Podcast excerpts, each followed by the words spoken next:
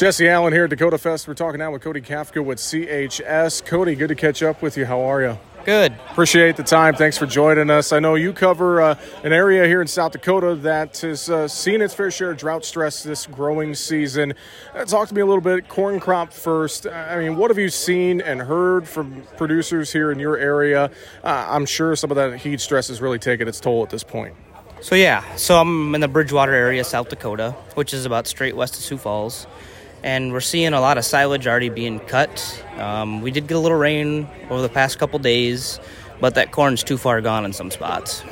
I've seen some pictures on social media, just seeing you know some some plants barely filled an ear, or some plants not even having ears at all. And I'm sure that's an isolated case, but it just uh, it goes to show just lack of rainfall what that can do to a corn crop if uh, if you just can't catch one at the right times. Yep, and you know, bad pollination is would be another one of those problems to add into that list of things. Um, 100 degrees over about five day period isn't really good for anything, especially plants. Sure, sure. You mentioned to me before we uh, jumped on here a little bit of corn rootworm pressure, some of those fields that are still holding up. Uh, talk about that a little bit, or any other disease or pest pressure you've seen this year. So the easy winter, uh, warm winter has been really good for the corn rootworm to to really show its ugly face this year. Not really a lot in the plants, but we're seeing a lot of beetles, um, which could eventually lead to you know more problems next year.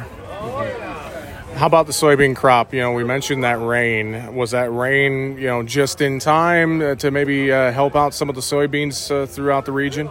So the beans always still got a little bit of fighting chance. So we had another range event about two weeks ago, and it kind of restarted flowering for all these beans and it'll really help fill you know what pods are there and you know with the cool temperatures coming up you know some of them flowers that might set pods and some of those should fill too.